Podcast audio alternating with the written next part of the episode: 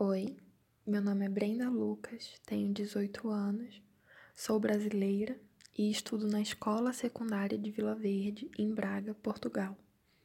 Hoje eu vou contar a lenda da Vitória Régia, com origem na região norte do Brasil. Conta a lenda que uma bela índia chamada Nayá apaixonou-se por Jaci, o deus da lua, que brilhava no céu a iluminar as noites. Nos contos dos pajés e caciques, Jaci de quando em quando descia à terra para buscar alguma virgem e transformá-la em estrela do céu para lhe fazer companhia, já que o deus namorava as mais lindas jovens índias.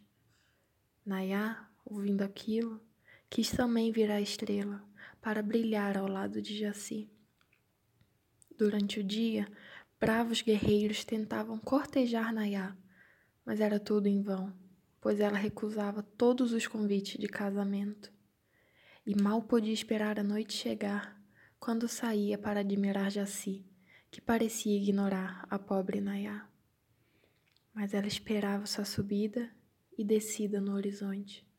E, já quase de manhãzinha, saía correndo em sentido oposto ao sol para tentar alcançar a lua. Corria e corria até cair de cansaço no meio da mata.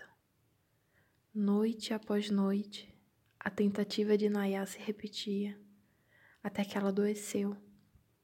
De tanto ser ignorada por Jaci, a moça começou a definhar. Mesmo doente, não havia uma noite que não fugisse para ir em busca da lua. Numa dessas vezes, a Índia caiu, cansada, à beira de um igarapé. Quando acordou, teve um susto e quase não acreditou. O reflexo da lua nas águas claras do Icarapé a fizeram exultar de felicidade. Finalmente, ela estava ali, bem próxima de suas mãos. Nayá não teve dúvidas, mergulhou nas águas profundas e acabou se afogando.